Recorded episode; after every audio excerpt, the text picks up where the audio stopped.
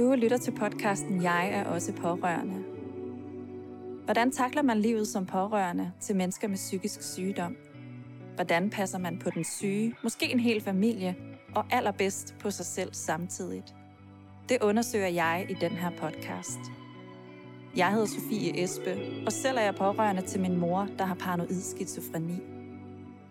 I podcasten taler jeg med forskellige pårørende, med fagpersoner og ildsjæle på området, for at blive klogere på mit eget og andres livsvilkår. Varmt velkommen til.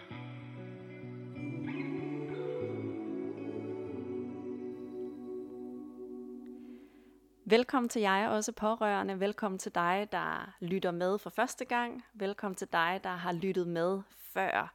Jeg hedder Sofie, og det er mig, der står bag podcasten. Og det her, det er officielt første episode af den nye sæson, sæson 2. Og det er ikke fordi, at den her sæson kommer til at være meget anderledes end sæson 1. Det du måske øh, har kunne høre her i starten, hvis du har lyttet til podcasten før, det er, at der er kommet en ny intro. En intro, som er lidt kortere, og som jeg synes passer lidt bedre til, hvad jeg ønsker at øh, formidle med den her podcast og sætte fokus på. Og det er netop, hvordan man takler livet eller takler livsvilkåret som pårørende til mennesker med psykisk sygdom. Og øh, jeg er vildt spændt på, at du skal høre den her episode 1, for jeg har talt med en meget, meget spændende gæst. Og hende, som jeg har talt med, det er Nanja Holland Hansen, og hun er psykolog, og hun er forsker ved Dansk Center for Mindfulness. Hun har lavet et flereårigt studie, forskningsstudie, i træning i compassion, hvor hun har haft pårørende til mennesker med psykisk sygdom inde i et forløb. Og resultaterne af det her forskningsstudie er udgivet i en artikel i tidsskriftet JAMA, som er sådan et internationalt øh, øh, tidsskrift. Og resultaterne af det her studie er øh, storslået den her øh, træning i compassion, der har fundet sted over 8 uger hos de her pårørende, har altså vist sig at reducere stress, angst og depression hos de pårørende. Så øh, jeg har helt vildt meget optur over de her resultater, og hvad de her resultater vil bringe med sig i fremtiden i forhold til hjælp til mennesker med psykisk sygdom, og i forhold til at få indført noget systematisk hjælp til pårørende, som er en af mine kæpheste, og også det, jeg taler om i den her podcast, og har gjort i sæson 1, øh, udtrykt min øh, ævelse over, at det kan være så svært som pårørende at få noget hjælp og støtte.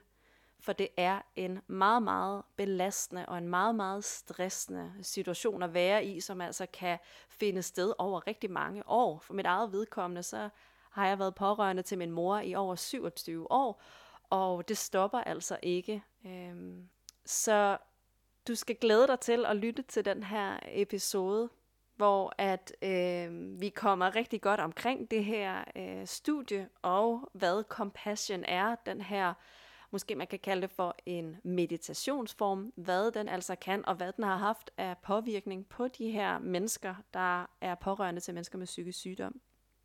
Så øh, jeg håber, at du kan finde et sted, hvor du kan læne dig lidt tilbage, hvor du måske kan være lidt uforstyrret, mens du lytter, særligt i den sidste del, fordi der guider Nanja en compassion-øvelse, som er en meditation, en loving kindness, eller hvad skal vi kalde det, en øh, kærlighedsmeditation, tror jeg også godt, man kan kalde det.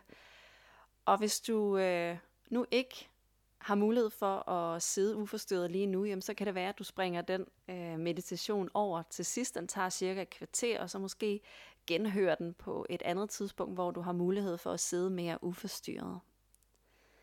Husk, at du altid kan følge med på Instagram, på øh, Jeg er også pårørendes profil. Den hedder Jeg er også podcast. Og øh, der ligger jeg altid øh, opslag op, når der kommer nye episoder. Jeg laver altid lidt forskellige øh, posts om mine gæster og hvad der ligesom rører sig i mit liv. Så der er du meget velkommen til at øh, følge med, hvis du har lyst til det.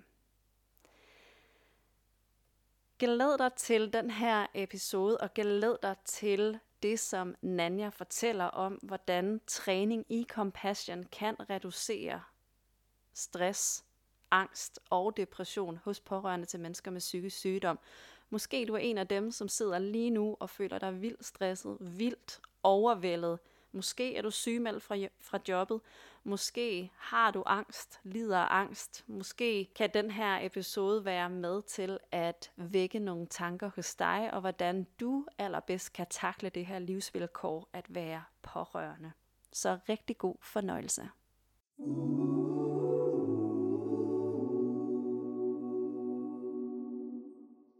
Velkommen til jeg er også pårørende, og velkommen til dig, Nanja.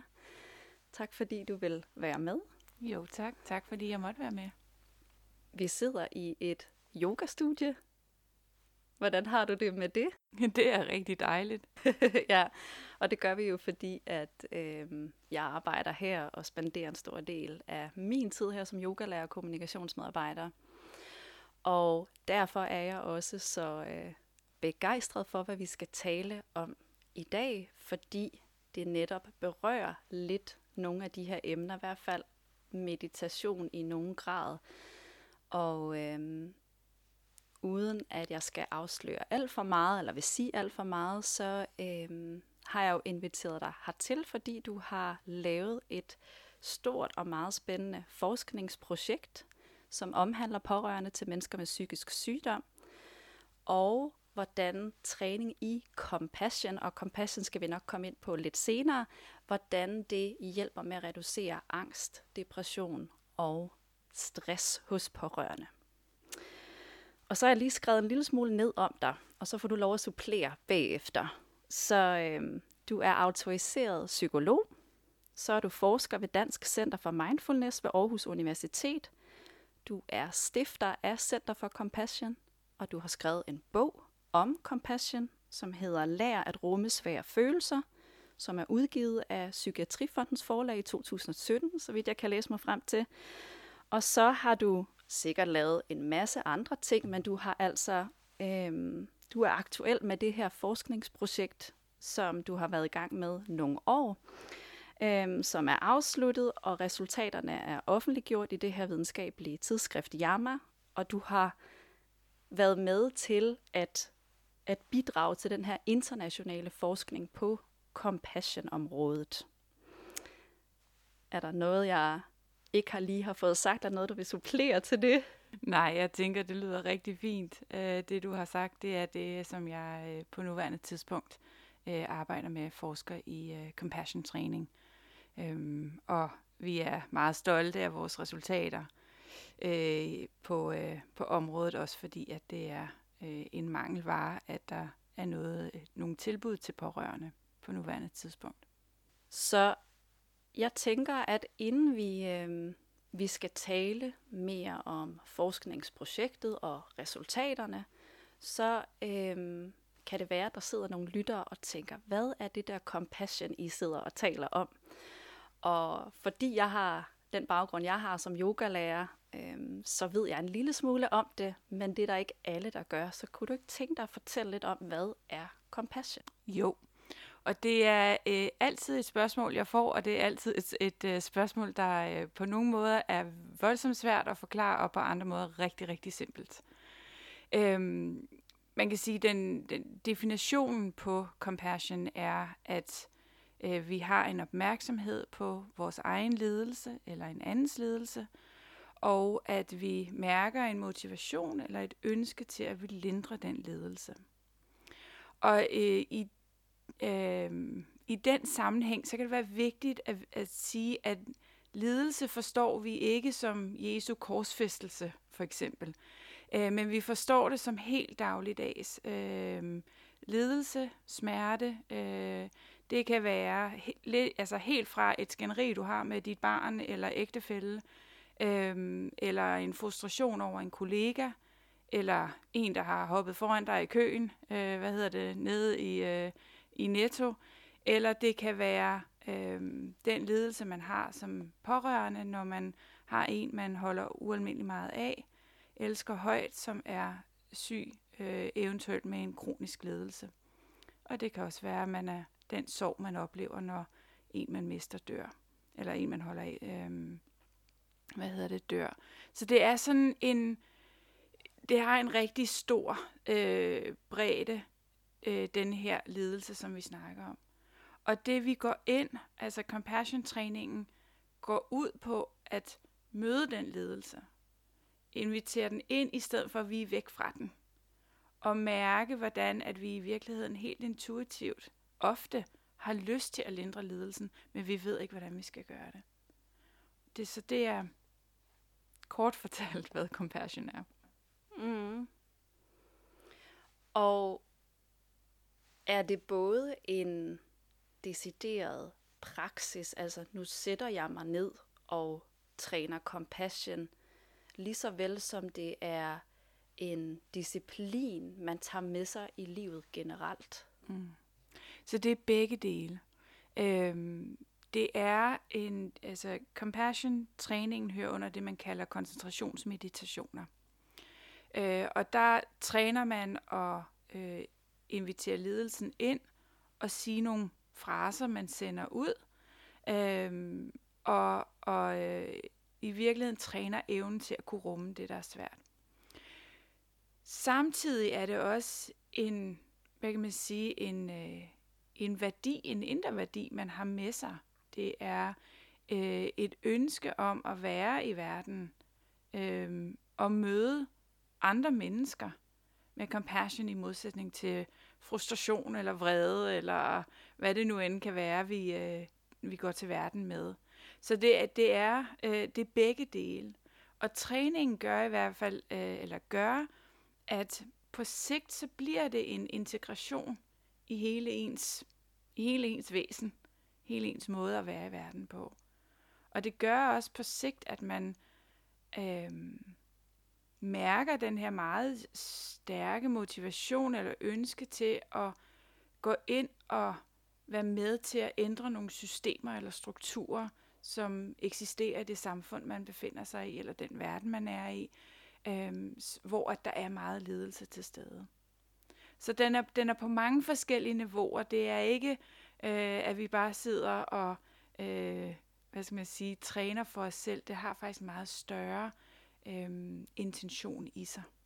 Og hvis man oversætter compassion til dansk sådan en til en, så er det ord, der oftest bliver nævnt medfølelse, men som jeg også forstår, så, så kan man ikke lave den en til en oversættelse. Det er altså et meget større øh, og bredere øh, fænomen. Ja, det er det, og det er faktisk grunden til, at vi har øh, valgt, vi har tænkt rigtig meget over det ved, øh, ved Dansk Center for Mindfulness, som vi skulle øh, bruge et, øh, et dansk ord. Men problemet med medfølelse i, i, øh, i vores øh, forståelse, det er, at medfølelse har den empatiske komponent med sig, men ikke den aktive del, som er det compassion har. Compassion er faktisk rigtig aktivt.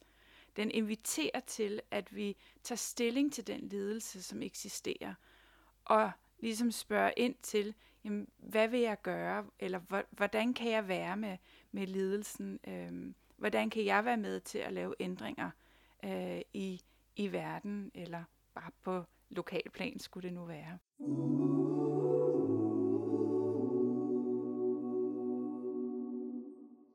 Og hvis vi så går videre til pårørende til mennesker med psykisk sygdom knyttet til compassion, og knyttet til lidelse, så er der jo rigtig meget lidelse forbundet med at være pårørende til et menneske med psykisk sygdom.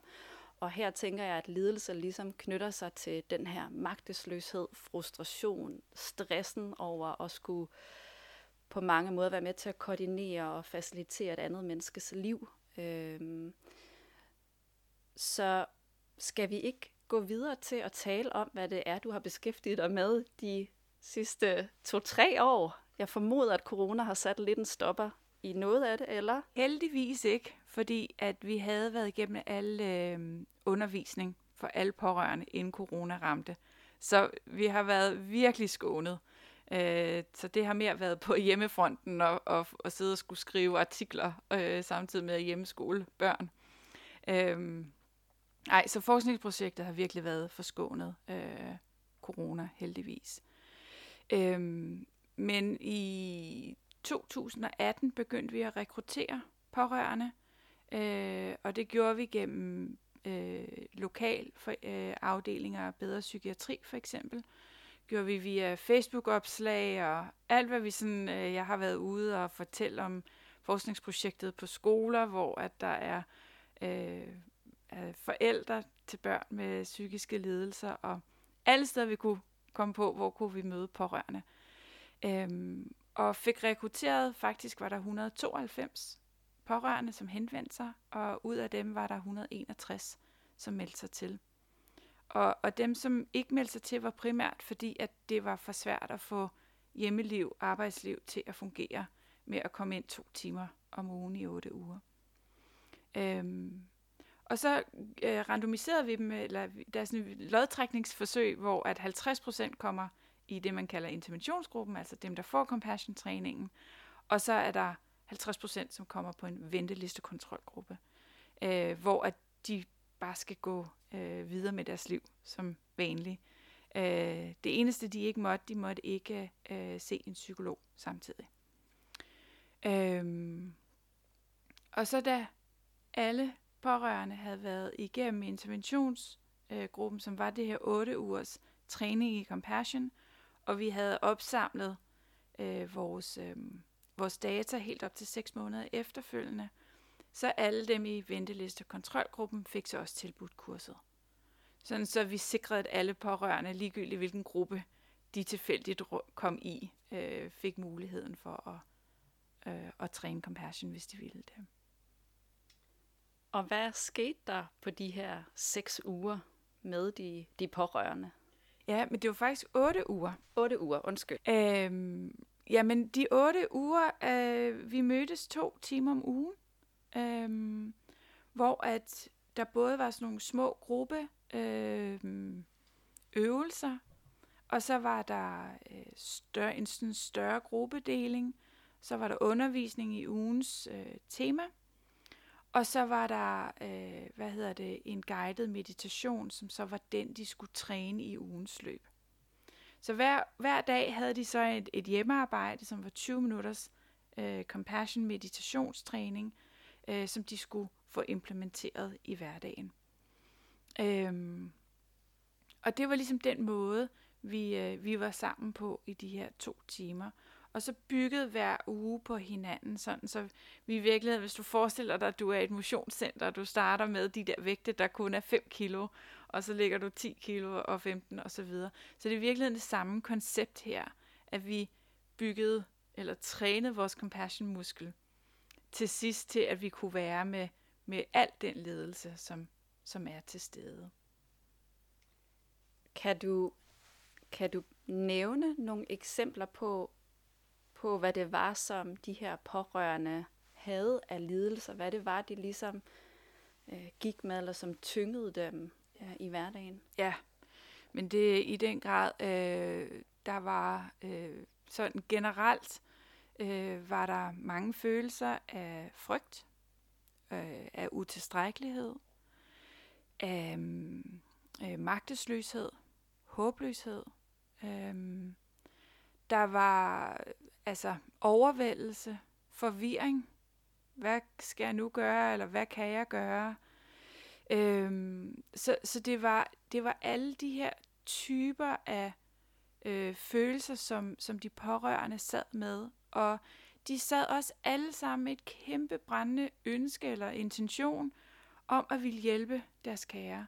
Det kunne jo være en mor til et barn med skizofreni, eller øh, ADHD eller autisme, eller det kunne være en voksen barn med en forælder med demens. Øh, det kunne være en ægtefælle med en person, der havde fået en depression eller en bipolar lidelse. Så det var sådan hele øh, spektret i forhold til psykiske lidelser. Men det var de samme typer af følelser, der var til stede. Øhm, det kunne være et ønske om at komme af med de grimme tanker, man havde om sin kære, hvor at vi var inde og arbejde med, at jamen, de tanker er jo også en del af det følelsesliv, der er, og de er ikke nødvendigvis farlige, og de er ikke nødvendigvis unormale. De er med til at forklare, eller med til at fortælle, at der er rigtig meget lidelse lige nu. Og hvordan kan jeg være med det, sådan så jeg både kan blive ved med at fungere og ikke selv blive syg, og blive ved med at være der for min kære. Jeg kommer sådan til at tænke på, at jeg i et tidligere afsnit har talt med to psykologer, hvor vi netop talte om de her skamfulde følelser, som vi lidt kaldte dem, som netop er følelser, som altså nogle gange vil jeg ønske, at den jeg er pårørende til ikke fandtes. Ja. Eller var, havde det været nemmere, hvis vedkommende var død. Altså det er jo, det er jo meget, meget store øh, ord, øh, og meget følelsesladede ord at skulle rende rundt på og bære ind i. Øh, og det jeg kan forstå med compassion er også, at man lærer at opnå eller opbygge en større rummelighed og accept over for de der tanker eller følelser, som vi, vi kan have det rigtig svært ved. Ja. Og det er, det er faktisk det, der er så paradoxalt i den her træning. Det er, at jo mere vi tør at være med de her svære tanker og følelser, og møde dem med en venlighed og en forståelse, i stedet for en, ej hvor er et forfærdeligt menneske, eller der er noget galt med mig, siden jeg kan have de her tanker, eller jeg burde bare fungere, eller jeg burde være den øh, glade og heldige, fordi at jeg ikke har fået en psykisk lidelse. Alle de her, jo mere at vi kan øh, træne den evne til at, at, øh, at, at rumme dem, som du siger, at acceptere dem, men også vide, at det gør os ikke til et forfærdeligt menneske, det gør os bare til et menneske. Øh, så jo mere vi kan møde det med en venlighed og en forståelse for os selv, jamen jo mindre farligt bliver det, og jo mindre fylder det, og jo mindre energi bruger vi på det. Og det vil sige, den energi, som vi nu ikke behøver at bruge på, på at, at gå rundt og lade som om, at vi ikke har det sådan her, jamen den kan vi bruge til rent faktisk at sige, okay, hvad kan jeg så gøre, når virkeligheden ser sådan her ud? Øhm, og, og det er det er en af de øh, s, øh, ting, som jeg oplevede som underviser at være sammen med de pårørende, at lige pludselig få, få sat ord på, der eksisterer en kronisk, en kronisk sorg i mig. Og oftest er den faktisk ret fysisk. Den sidder i kroppen, og den gør mig træt, og den udmatter mig. Og det, at vi kunne få sat ord på det, at den, den er til stede. Der var rigtig mange af de pårørende, som sagde, Gud, jeg har aldrig vidst, hvad det var. Jeg vidste, der var det et eller andet, men jeg vidste ikke, hvad det var. Og nu kan jeg jo forholde mig til det.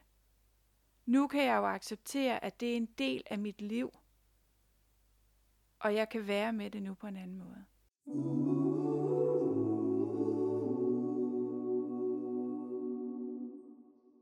Jeg kan ikke lade være med at tænke på, at en ting er den træning i Compassion, de har været igennem, de her pårørende, de her deltagere i studiet.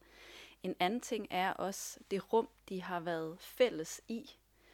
Og øhm, af egne erfaringer ved jeg, hvor stor betydning det har haft for mig, at kunne spejle mig i andre og rent faktisk høre, Gud, der er nogen, der tænker og føler det samme som mig. Det vidste jeg slet ikke. Kan du sætte nogle ord på det? Var det også tilfældet her? Det var det, men det var måske ikke så eksplicit. Altså noget af det, øh, jeg hørte de pårørende sige, var for eksempel det her med, de, der, der var jo et aldersspænd. Altså de måtte jo være, være 18 til 75 år gammel. Så det her med at se de forskellige øh, aldre, og, og for nogle af de unge var det en øh, lettelse at se nogle af de ældre, at okay, jeg kan godt komme igennem det her, og det ændrer sig, øhm, var, var en af de øh, ting, som ofte øh, var noget, de pårørende satte ord på. Mm. Øhm, de, der var også en, en øh, fornemmelse af, at det er, altså præcis som du siger, det at sidde med andre pårørende, øh, gjorde, at de, der var en følelse af fællesskab. Der, hvor at øh, det faktisk var meget bevidst fra min side af som underviser, det var, at når vi delte i, i, i det store gruppe, hvad, hvad var dukket op i ugens løb i forhold til meditationen, eller når du siger sådan, så får det mig egentlig til at tænke eller følelsen her, så var det, at der fokus skulle hele tiden være på den pårørende. Så det var ikke en snak om min kære, der er syg, hvor skidt de har det. Det var hele tiden det her fokus med, det, det er min lidelse, øh, og, og det er min øh, læring, og det, det er mig, der er i gang med at få nogle redskaber til at være med det. Så det, og det var rigtig bevidst, fordi ellers så kunne det jo nemt gå hen og blive en snak om, øh, nu er min kære blevet indlagt igen, eller nu har min øh, kære haft en depression i så og så lang tid, og så blev, så blev fokus flyttet. Så det var en sådan meget øh, bevidst øh, øh, handling fra min side af, at det, det var virkelig med fokus på de pårørendes. Og hvordan havde de det med det? Hvordan øh, eller sådan handlede de, eller øh, reagerede? Jeg tænker, man er så vant til netop at, at lægge det over på den anden, eller tale om den, man er pårørende til, og mindre om sig selv. Så var der en proces der? Øhm, det har der måske været. Den, og igen, den var ikke ret eksplicit. Øhm, jeg vil sige, hvis øh, den, den proces, det var for eksempel, øhm, der var nogen, der, nogle af pårørende, som reflekterede over, at når de havde været i en øh, støttegruppe for eksempel, at det kunne føles rigtig tungt. Fordi at på den ene side, så var der spejling, men på den anden side var der også bare lidelse på lidelse på lidelse. Øh, og at det rum, øh, som vi skabte sammen, var ikke et tungt rum at være i. Så på den måde blev der sat ord på det. Øhm, og, øh, og, og en anden måde, det kom frem, var for eksempel også øh, nogle gange, hvor at en pårørende for eksempel kunne komme med en, en øh, fortælling om at være øh, inde i systemet. Skulle hjælpe deres pårørende med, at, eller deres kære med at navigere i psykiatrien for eksempel.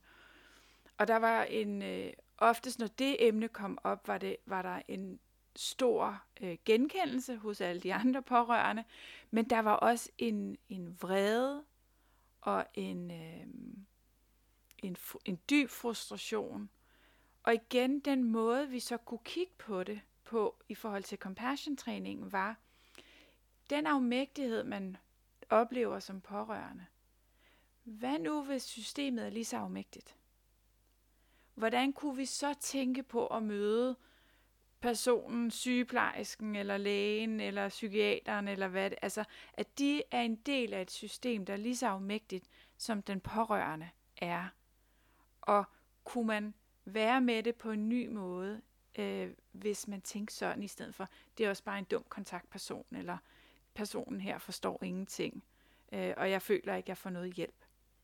Så det var på, det var på de her måder, at, øh, at vi undersøgte øh, denne her øh, dybe afmægtighed, som der ligger i at skulle være øh, en del af systemet. Så på mange måder, så kan den her compassion-træning også skabe noget større forbundenhed. Det jeg hører, altså at det, at det, at jeg først går ud fra, at jeg synes noget er svært, måske er der andre, der også har det svært, eller som du giver et eksempel på her, måske har psykiatrien eller det offentlige det også nogle, nogle, har det også svært med at skulle håndtere forskellige situationer. Øhm, som jeg kan, jeg kan øhm, drage nogle paralleller til også i sådan yoga og, og meditationstraditionen, som, øhm, som skaber den her større forbundethed eller forståelse for, at vi, vi er alle ens, eller vi er alle mennesker. Ja. Så vi har faktisk i uge 5, der har vi en øh, øvelse, som hedder Ligesom mig. Og det er, altså hele, helt konkret, hele uge 5 handler om netop den her fælles forbundenhed, eller fælles medmenneskelighed. At vi alle sammen oplever noget, der er svært. Vi alle sammen har lidelse i vores liv. Øh, og, og, og vi alle sammen har faktisk et ønske om at være fri af den lidelse. Øh, og, og jo mere vi sådan kan knytte os an til, at jeg ikke er alene i at vide, hvordan det er at være ked af det, eller blive skuffet, eller være vred, eller være umægtig, at det er faktisk øh, følelser, vi oplever alle sammen hver evig eneste dag. Altså hvis vi tog bare en halv time og bare tjekkede vores følelsesbarometer, øh, øh jamen så ville det gå op og ned med alt muligt, øh, afhængig af, hvor lige vores øh, fokus var henne. Så, så denne her forståelse af, at, øh, at vi alle sammen oplever øh, lidelse på forskellige tidspunkter i vores liv, kan gøre, at vi kan knytte os an til andre, som værende meget mere ligesom os selv, end at jamen, de kan bare godt få det hele til at fungere, eller det ser så nemt ud derovre, eller de har sikkert ingen problemer. Øhm, og det er også et, et, øh, et sted, hvor at vi kan have en samtale om, jamen, er det hensigtsmæssigt?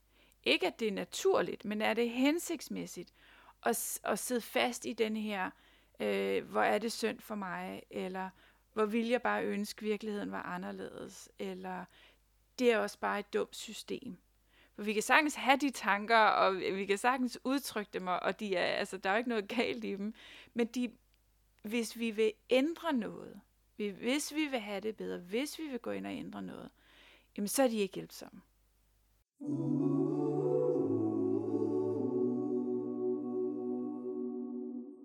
Du har, øhm, du har lovet, at vi til sidst, at du måske vil, vil guide eller fortælle en, ja, måske mere guide en, en compassion-øvelse til mig og til lytterne. Men jeg sidder og tænker på, at hvis man aldrig har mediteret før, eller har beskæftiget sig med sine tanker og følelser, eller gået i terapi, mm. så sidder man måske ikke med samme forståelse, som vi to lige gør lige nu. Hvis vi nu skulle blive sådan mere konkrete, kunne du prøve at fortælle om en af ugerne i det her forløb? Hvad er det præcis, at du faciliterer eller guider? Hvad er det, der sker? Hvad er det, man som deltager har været igennem? Ja, det kan jeg sagtens. Øhm, hvis vi tager uge 3, det er, den uge handler om compassion for selv. Det vil sige, det handler om ens egen smerte, ens egen lidelse. Øhm, og det vi går ind og arbejder med i den uge, det er at begynde at øh, få en forståelse for, hvad sker der i mit sind, når jeg sidder og siger, øh, altså, jeg er den eneste, der ikke kan få det her til at fungere. Eller hvis jeg kritiserer mig selv helt vildt meget, for at øh, jeg er ikke en god nok mor, eller jeg er ikke en, øh, en god nok ægtefælle, og jeg burde gøre de her ting mere og mere. Så vi har den der virkelig selvkritiske og selvfordømmende hammer fremme, som jeg plejer at kalde det, når det er, jeg underviser. Øhm, og den muskel har vi trænet rigtig meget. Den er helt vildt stærk. Og det vi så går ind i uge 3 og undersøger, det er, hvad nu hvis jeg i stedet for siger til mig selv, jeg er så ked af, at jeg kom til at råbe mit barn i dag. Det er slet ikke den forælder, jeg gerne vil være. Det er slet ikke den måde, jeg gerne vil vide eller møde mit barn på, som har det rigtig svært. Jeg er rigtig presset. Jeg ved faktisk ikke, hvad jeg skal gøre. Jeg ved ikke, hvad det rigtige er at gøre i den her situation. Hvis vi kunne have den type af samtale med os selv, i stedet for den anden, så er der meget større mm, øh, mulighed for, at vi faktisk så kan sige, jamen, hvis virkeligheden er sådan, jeg har lige råbt af mit barn, det var faktisk overhovedet ikke det, jeg ville, er der noget andet, jeg kan gøre i stedet for? Så det skaber lige pludselig en mulighed for, at vi kan gøre noget andet. Det er sådan, hvad kan man sige, øh, intentionen med den uge, at begynde at vende det fokus om at, at virkelig sådan mærke, mærke ind i øh, vores egen smerte, vores egen ledelse. Det vi synes er svært. Og det gør vi ved at blive opmærksom på, hvor oftest vi sidder fast i en fortælling om, vi kalder det empatisk lidelse. Empatisk lidelse betyder, at vi bliver overvældet af vores egen smerte, vores egen lidelse omkring det, der er svært. Så for et eksempel, jeg, nogle gange kan jeg bedre forklare det med eksempler, men hvis for eksempel, at mit barn kommer hjem fra skole og er blevet drillet, Øhm, og, og, og, og mit øh, barn fortæller mig om den her hændelse, og lige pludselig så går jeg i gang med en fortælling, der hedder, det skal jeg gøre noget ved. Det kan simpelthen ikke være rigtigt. Nu skal jeg have fat i klasselæreren, og jeg skal have fat i øh, forældrene til det her barn, og jeg skal alt muligt. Og det er ikke nødvendigvis det, mit barn havde behov for. Eller mig for den sags skyld. Men fordi jeg blev overvældet af mit barns smerte, min barns ledelse, han eller hendes kedattighed, og ikke kunne være med det, så gik jeg over i den her, nu skal jeg gøre noget for at komme væk fra smerten. Og det vi træner i uge 3, det er i virkeligheden, jamen kan jeg sidde lidt på mine hænder? Kunne jeg sidde lidt og bare lytte? Hvad var det egentlig, mit barn oplevede? Hvad var det, der gjorde, at mit barn blev ked af det? Og kan jeg være med den ked af det? Tillader, at den er en del af virkeligheden. Vores børn bliver ked af det hver evig eneste dag. Over alt muligt. Øh, store og små ting. Men vi går ofte så en fortælling om, at jeg skal fikse det. Og det er præcis den her fikse fortælling, som vi virkelig sætter i kontrast til compassion-fortællingen. Og undersøger også helt kropsligt. Når jeg går over i fikse-fortællingen, så bliver jeg ofte sådan helt spændt op øh, og fyldt med, med frygt og vrede og alt muligt øh, og kederlighed. Hvorimod når jeg går over i compassion-fortællingen, så er der en større rummelighed i kroppen, og der er øh, en plads til, at jeg så tager det næste, det næste skridt, eller den næste tanke, eller hvad man vil kalde det, siger, okay, men hvad er så det mest hensigtsmæssige, jeg kan gøre her? Måske er det bare at give mit barn et kram. Måske er det bare at sige, jeg kender også godt til at blive ked af det. I stedet for at fikse og løse. Og jeg tænker også, at når man er i den tilstand, som vi godt kan blive enige om, er en stresset tilstand at være i, hvis man altid er i sådan et fixer-mode, det er jo også det, der forårsager, at man bliver psykisk, kan blive psykisk syg, eller i hvert fald kan blive meget overbelastet ja. som pårørende. Og det er, det er derfor, vi faktisk helt grundlæggende øh, træner vores opmærksomhed hele tiden. Fordi uden vores, øh, altså uden mindfulness-træning eller opmærksomhedstræning, hvad du vil kalde den, øh, jamen så er, vi, så er vi jo så ikke bevidste om, at hele kroppen er i fuldstændig øh, fight or flight mode, ikke? Altså enten så, øh, nu skal jeg kæmpe, eller også så skal jeg, øh, hvad hedder det, gemme mig. Så vi skal have den opmærksomhed med, hvor er det, jeg er henne lige nu og her. Så i store hele, eller i det store hele, er det også rigtig meget en bevidsthed om, hvordan ser min inderside ud, hvordan fungerer den, mine tanker, mine følelser, hvordan kan jeg være med noget uden at reagere. Så et, et eksempel, øh, en af de pårørende øh, fortalte, at øh, hun ville øh, få opringninger, opregninger fra sin, øh, fra sin kære, som altid sådan ligesom havde et eller andet, der lige var sket. Et eller andet negativt, et eller andet, der var svært. Og, og, og den her pårørende havde, et, øh, havde jo hele tiden et ønske om at lindre den, den lidelse, hvad der nu end var sket, og hvordan kunne, øh, de, altså, hvordan kunne hun fikse det. Og via træningen blev hun opmærksom på, at det var jo ikke nødvendigvis noget, hun skulle fikse eller kunne fikse. Så det, at hun egentlig bare kunne lytte til sin kære, som oplevede noget svært, gjorde, at de begyndte at få en helt anden relation til hinanden. Og gjorde, at hun ikke var så tynget og så træt.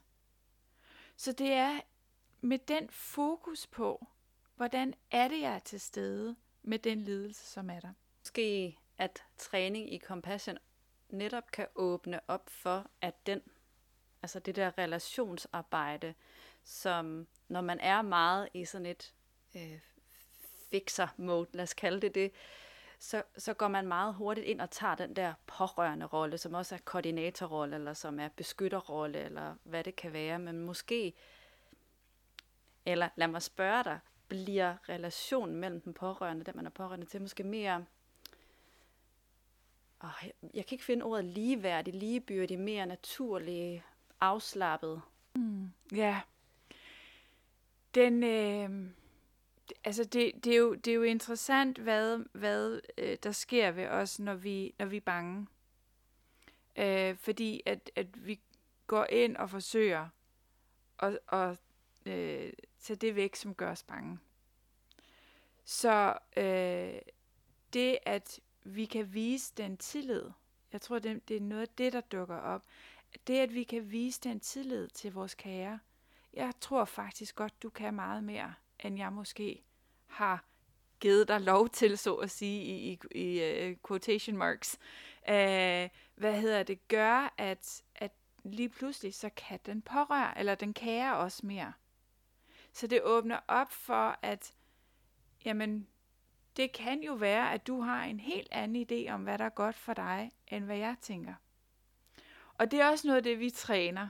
Faktisk det her med at blive, det træner vi i uge 2, hvor vi træner det her med at blive opmærksom på, øh, hvor ofte jeg har en idé øh, øh, for den, jeg holder af, hvordan de skal gøre tingene hvordan de burde gøre tingene. Hvis nu de bare tænkte sådan her, eller gjorde sådan her, så ville livet jo bare være fantastisk, og så ville de have et rigtig godt liv. Så jo mere vi også er opmærksom på, hvor betinget ofte vores kærlighed er, eller vores måde at være sammen med dem, vi holder allermest af, så er det også, at vi kan begynde at arbejde med at give slip på noget af den betingethed. Så hvis nu, at ens kære øh, hvad hedder det, ja, det ved jeg ikke, ikke gider at gå i gymnasiet, men hellere vil på efterskole, kunne man give slip på den idé om, at de skulle i gymnasiet, og det er godt for dem, og hvis de ikke gør det, så får de ikke noget job, og så bliver livet skidt, og så videre, så videre. For det er jo den frygt, der, der går ind og styrer det ønske om at hjælpe. Og, og det er også noget af den opmærksomhed, vi tager med. Og det, som lytterne ikke kan se, det er, at hver gang du laver et eksempel, så sidder jeg og nikker helt vildt, fordi at, øh, det vækker rigtig stor øh, genklang i mig, også alt det, du fortæller. Øhm, så da de pårørende gik ind til, til det her forløb, deltagerne gik ind til det her forløb, kom du med eksempler på, at de, de følte stor overvældelse, magtesløshed, stress, øh, frustration, sorg. Da forløbet er færdigt otte uger efter, hvad er det for, øh, for pårørende og mennesker, der sidder i forløbet der? Hvad er det, der øh, viser sig? En af de allerstørste øh, ting, som, som dukkede op, eller som de pårørende sagde, det var både, at de havde lært at finde mere ro i sig selv via mindfulness-øvelserne. Øh, altså simpelthen bare åndedrættet, og falde til ro ved åndedrættet, og lige kunne sidde i, i tre minutter og bare trække vejret og mærke hele systemet falde til ro. Øhm, det, det var en ting. Det, at de havde fundet ud af, at det ikke var egoistisk at passe på sig selv. Det var ikke, øh, nu var de ikke lige pludselig en flok e-, egoister eller øh, narcissister, som gik ud øh, i, i verden. Men det her med at tage vare på på sig selv virkelig øh, var noget af det vigtigste, de kunne gøre, hvis de gerne ville blive ved med at være pårørende øh, eller hjælpe deres kære. Øh, og så en, sådan øh, afs, øh, oftest en af de ting, der dukkede op, det var det her med, at de siger, jeg ved ikke, hvor mange gange jeg har været med min kære op og besøge min, eller den privatpraktiserende læge, og på vej ud af døren siger lægen, øh, med den bedste intention, og husk nu at passe på dig selv. Og så stod den pårørende og tænkte, ja, men jeg ved ikke hvordan. Og det var den oplevelse efter de otte uger, de havde, nu vidste de hvordan. Og, og altså, jeg får jo stadig mails nu, hvor at der er en pårørende, som har været med, og som siger, ved du, jeg har lige mistet password til meditationerne, kan du ikke lige sende den, fordi min kære har det rigtig svært, og jeg ved det nu, jeg skal det, det er nu, jeg skal meditere. Så, så det, det er som om, de har fået, altså, som vi snak, nogle gange snakker om, et, et redskab i værktøjskassen, som de kan tage med sig og bruge, når det er, der er behov for det. Jeg har jo øh, haft en af deltagerne på kurset med i podcasten, og det tænker jeg, jeg behøver ikke nævne hendes navn, men jeg må godt sige det højt, fordi hun talte selv om det. Øh, og hun fortalte os, og jeg tror, vi mødtes imellem et halvt og et helt år efter hun havde været med, og hun fortalte os, hvordan hun stadigvæk vendte tilbage til de her forskellige øvelser, og netop havde fået øh, forskellige værktøjer, hun kunne tage op, når der var behov for det. Og jeg tænker, at det er det, rigtig mange af os pårørende har brug for, fordi man, man kan blive så tumlet ind i, i afmagt og, og store øh, følelser, både på egne vegne, men også på, på den, den, man har kæres vegne.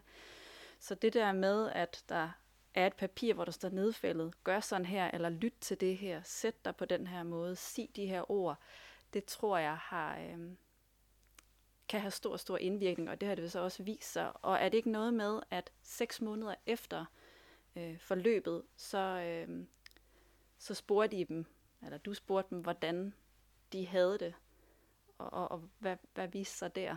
Ja, så vi gjorde faktisk, øh, vi indsamlede faktisk øh, data på øh, fire forskellige tidspunkter. Så vi indsamlede data, øh, det, det hedder baseline, altså før de fik interventionen, så samlede vi lige efter, de havde haft de otte ugers øh, træning i Compassion, så øh, indsamlede vi faktisk tre måneder efterfølgende og seks måneder efterfølgende.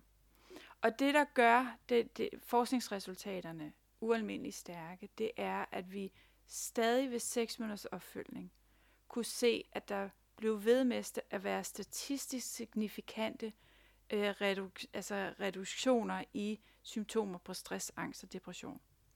Og vi, altså, nogle af dem kan have været, blevet ved med at meditere, nogle kan have stoppet efter de otte uger. Det ved vi faktisk ikke noget om. Men vi ved, at, at, at ligegyldigt om de blev ved eller ej, så ser vi simpelthen de her resultater. Og det ved spørgeskema? Det ved spørgeskema, ja. Vi havde vores, øh, det man kalder en, en primær outcome, hvor vi øh, ønskede, øh, eller vores, vores hypotese var, at den her træning ville nedsætte symptomer på stress, angst og depression. Og der havde vi et spørgeskema, som måler det. Øhm, og så havde vi så andre typer af spørgeskemaer. Vi havde spørgeskemaer, som målte øh, deres egen oplevelse af stress, for eksempel. Øh, vi havde spørgeskemaer, øh, som undersøgte, hvad kan man sige, sådan generel trivsel. Øh, vi havde et, som undersøgte selvfølgelig self eller compassion for selv øh, og mindfulness. Øh, vi havde et spørgeskema, som undersøgte øh, resiliens. Og vi havde et, un, øh, et spørgeskema, som undersøgte evnen til at regulere følelser. Øhm, og og øh, på alle de her spørgeskemaer, der så vi signifikante øh, enten reduktioner eller øgninger øh, på de rigtige, de rigtige led, skulle jeg til at sige. Så for eksempel, øh, der er en følelsesreguleringsstrategi, øh, som hedder emotion suppression, som er vores, øh, altså hvor vi undertrykker de følelser, vi oplever. Og der fandt vi, at øh, hvad hedder det, de pårørende havde øh, hvad hedder det, reduceret den følelsesreguleringsstrategi, øh, for eksempel. Mm, mm. Og det er jo rigtig positivt, for det betyder jo i virkeligheden, at det at træne compassion gør, at vi kan, vi kan tillade det, der er til stede, at være der mere, i stedet for at undertrykke det. Så, og, og igen, alle de her resultater var, øh, var vedvarende øh, signifikante ved seks måneder.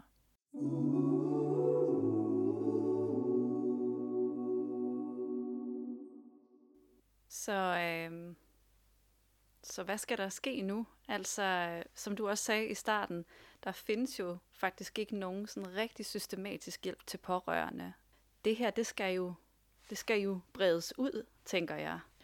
Så det er, vi, er, vi er i gang med, med to ting faktisk, baseret på vores øh, resultater her. Øhm, så det ene er, at vi laver et replikationsstudie, som vi øh, laver i samarbejde med Bedre Psykiatri, hvor at øh, vi i virkeligheden laver samme øh, studie igen, men vi tager en aktiv kontrolgruppe ind denne her gang.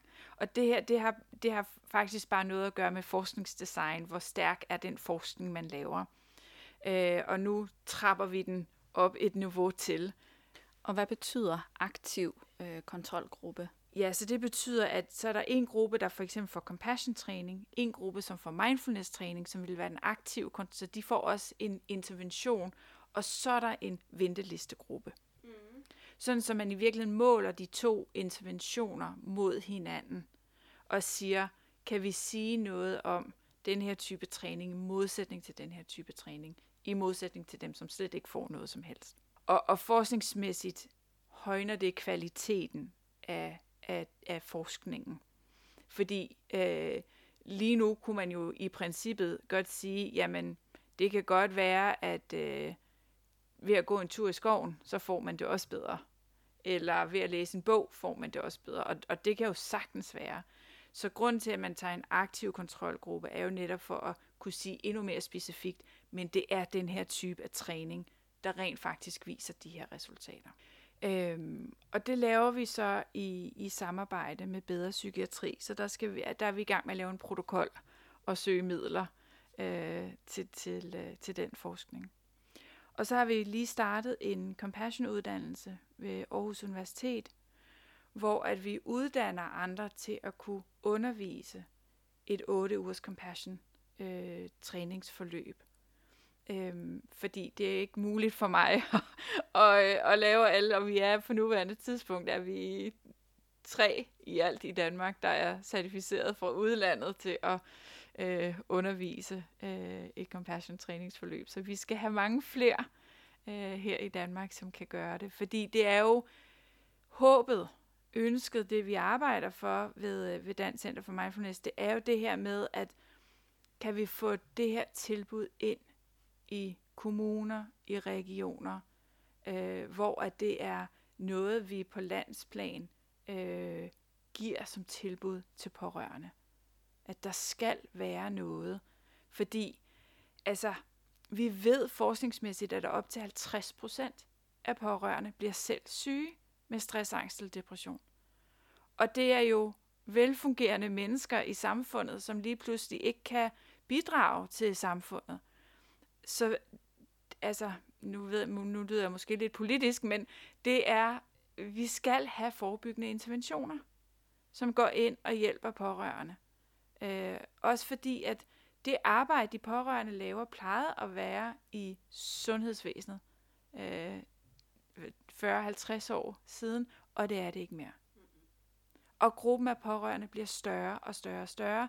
Vi ved, at depression er stigende, demens er stigende, altså stress er stigende, angst, er, altså covid har absolut heller ikke hjulpet på det. Så det er i, i øh, vores optik bare med at komme i gang. Øhm, og også at vi begynder at få en forståelse af, at vi kan træne vores mentale sundhed på nøjagtig samme måde, som vi kan træne vores fysiske sundhed. Jeg tror, det er også bedre psykiatri, der har lavet den her undersøgelse med, at altså en tredjedel af Danmarks befolkning kendetegner sig selv som pårørende. Ja. Og som du siger, øh, halvdelen af de pårørende bliver selv psykisk sårbare. Og jeg tror, at det er en anden statistik, der siger, at 61 procent føler sig psykisk belastet. Så alle de her øh, tal, de viser jo også bare, hvor stort behov der er for, at der kommer noget, noget på bordet, noget konkret hjælp, og som bliver et tilbud, som alle kan tage imod. Så øh, øh, stor high five herfra til, at det, det skal I bare øh, få, få kommet igennem med, altså.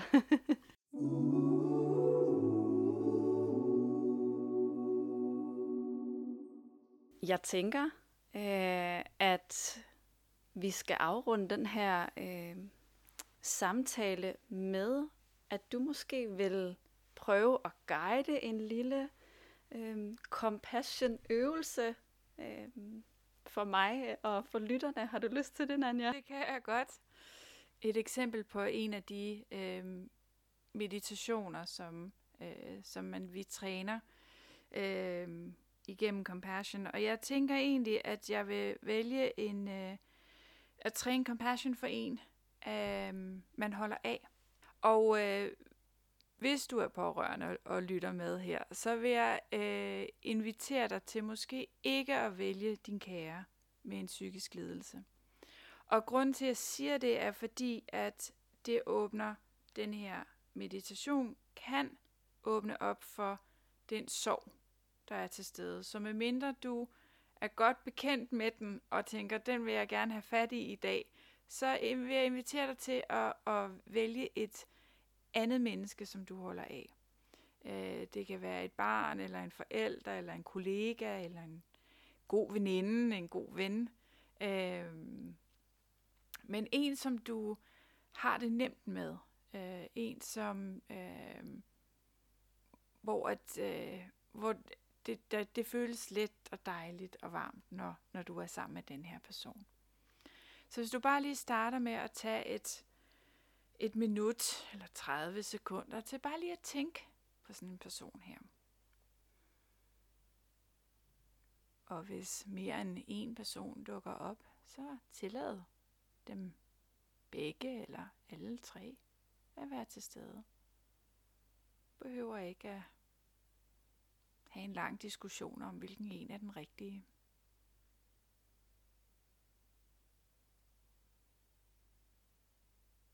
Det kan også være, at du har et kæledyr, som du gerne vil give noget kærlig venlighed til.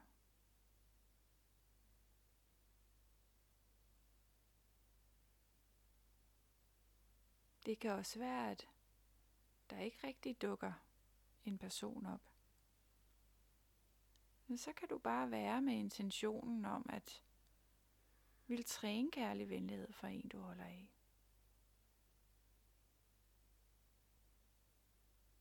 Og hvis du bare starter med at sætte dig godt til rette på stolen eller puden, eller hvor du nu sidder henne. Og have fødderne solidt plantet i gulvet. Bliv bevidst om sædet på stolen.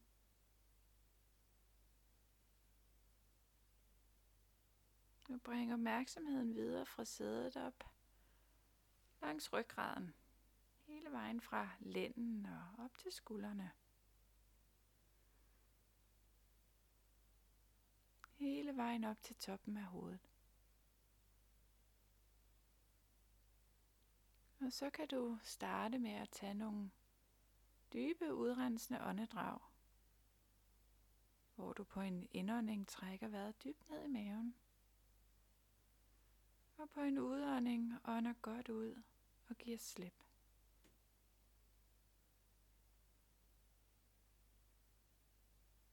Og på hver udånding, så kan du forestille dig, at du giver slip på alle dagens spændinger, stramninger, stress, alt hvad der må have håbet sig op.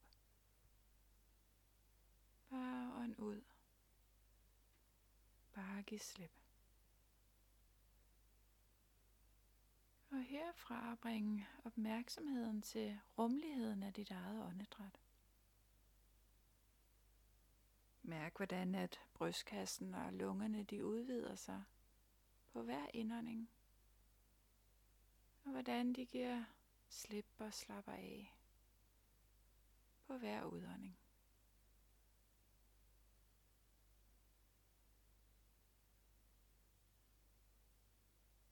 Bare hvil her ved rummeligheden af dit eget åndedræt for en stund.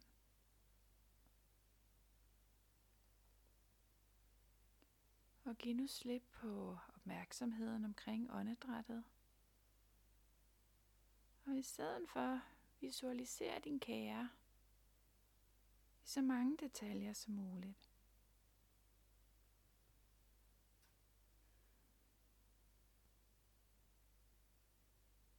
Og som du visualiserer og tænker på din kære, så bliv opmærksom på, hvad du oplever i kroppen.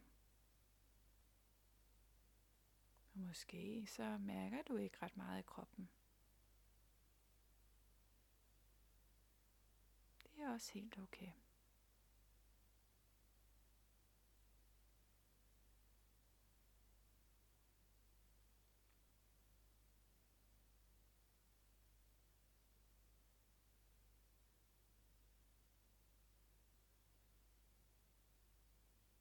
Og som du reflekterer og visualiserer din kære,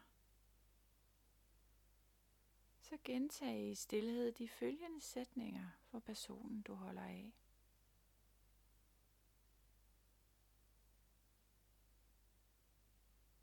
Må du være fri for ledelse.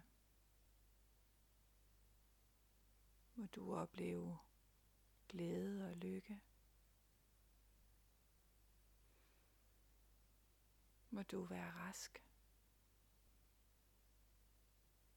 Må du leve dit liv med lethed. Må du være fri for ledelse.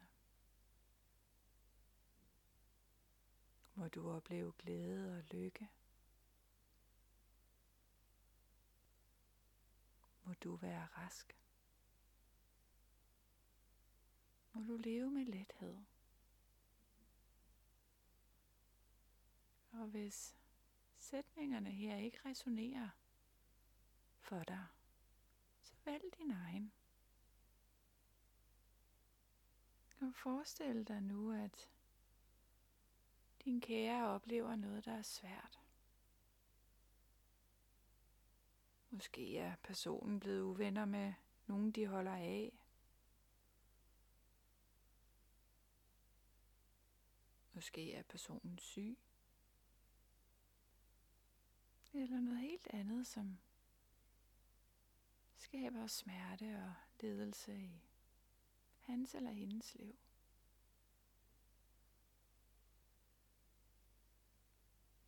Og som du tænker på denne situation eller oplevelse, så se om du også kan bringe en opmærksomhed hen til, hvad du oplever i kroppen.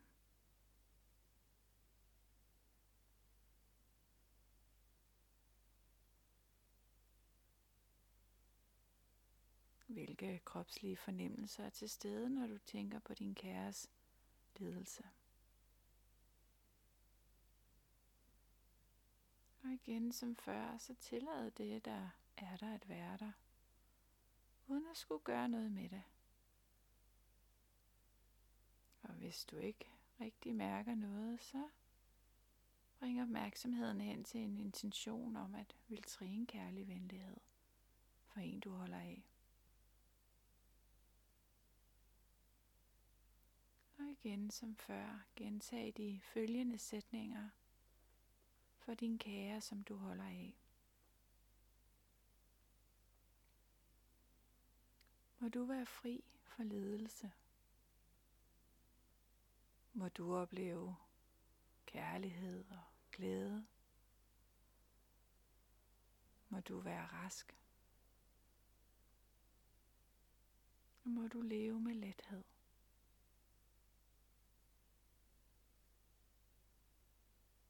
Og hvis sætningerne her ikke resonerer for dig, så bare erstat dem med dine egne ord. Må dig, som jeg holder så meget af, være fri for ledelse. Må du opleve masser af kærlighed og glæde. Og må du være rask og leve med lethed.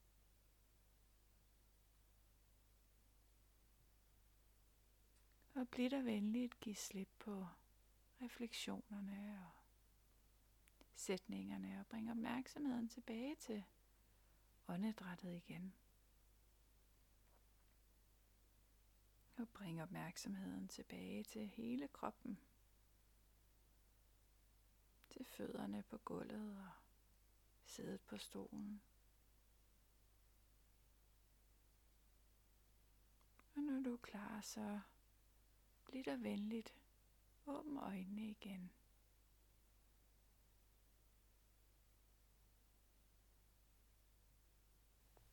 Tak for øh, det, Nanja.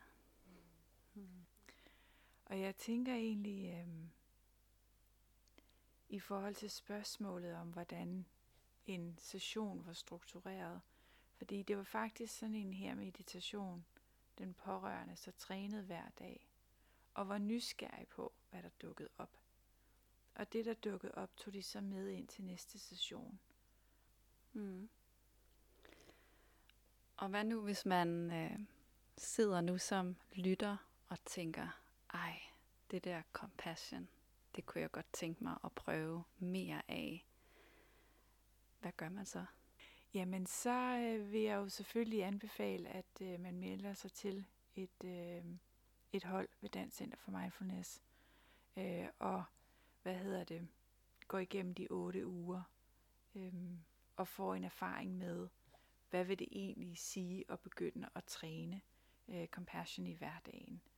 Så jeg tænker altid de otte uger som, øh, hvis vi har en, øh, en mark, der er helt klar til, at vi sår sædene, jamen så er det faktisk det, vi gør i de otte uger, hvor vi sår de her sæd, som så får lov til at spire og vokse frem, og hvor vi bliver opmærksom på, okay, når jeg har det sådan her, så kan jeg bruge den her øvelse, eller når jeg har det sådan her, så er det den her.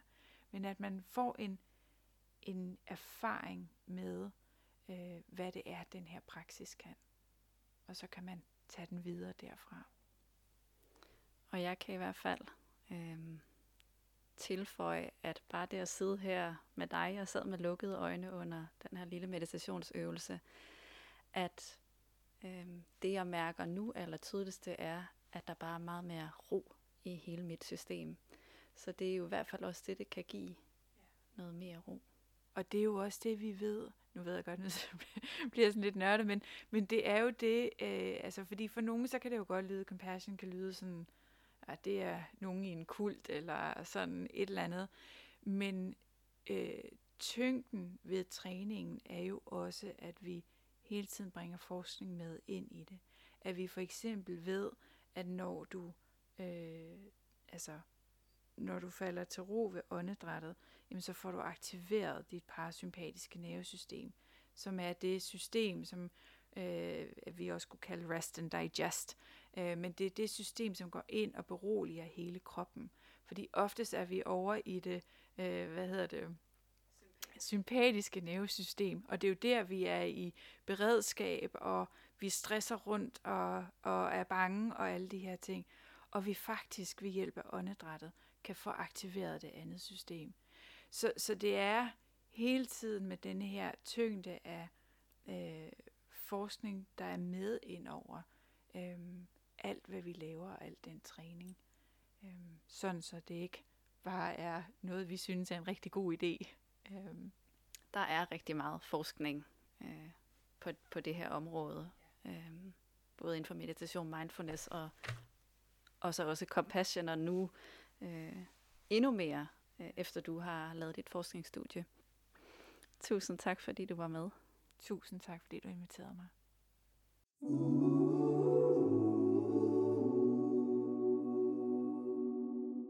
Det var alt for nu. Tusind tak til dig, som lyttede med, og endnu en gang stor tak til Nanja for at dele ud af sine erfaringer og viden på det her compassion-område. Jeg håber, det har givet noget stof til eftertanke, måske særligt til dig, der selv er pårørende. Det har det i hvert fald gjort hos mig, og tænk hvis vi alle praktiserede compassion, hvordan vil verden så ikke se ud? Her under podcasten, der øh, er der i beskrivelsen nogle links, som tager dig videre til Dansk Center for Mindfulness, hvor du altså kan læse mere om Nanjas forskningsstudie, men også til dig, der måske vil fordybe dig endnu mere i compassion gennem uddannelse, eller gennem at deltage på sådan et compassion forløb. Og så vil jeg også gerne til sidst lige afslutte med at sige tusind tak til August, der er min lydmand og musiker bag podcasten. Det er ham, som har skrevet titelsang eller titelmelodien, og han er bare super dygtig og kæmpe anbefaling herfra til dig, der mangler eller har lyst til at have noget øh, særligt og unikt musik til dit projekt måske. Har du en øh, podcast, du gerne vil lave, eller en dokumentar, eller et eller andet andet, hvor at der er brug for noget musik, hiv endelig fat på ham. August Bager hedder han. Og husk at gå ind og følge med på Jeg er også pårørendes Instagram-profil, Jeg er også podcast, hvor jeg altid poster, når der kommer nye episoder, ny information, hvor jeg også fortæller lidt om gæsterne, jeg taler med i podcasten, og altså også deler ud fra mit eget liv som pårørende. Indtil vi høres igen, så pas rigtig godt på dig selv.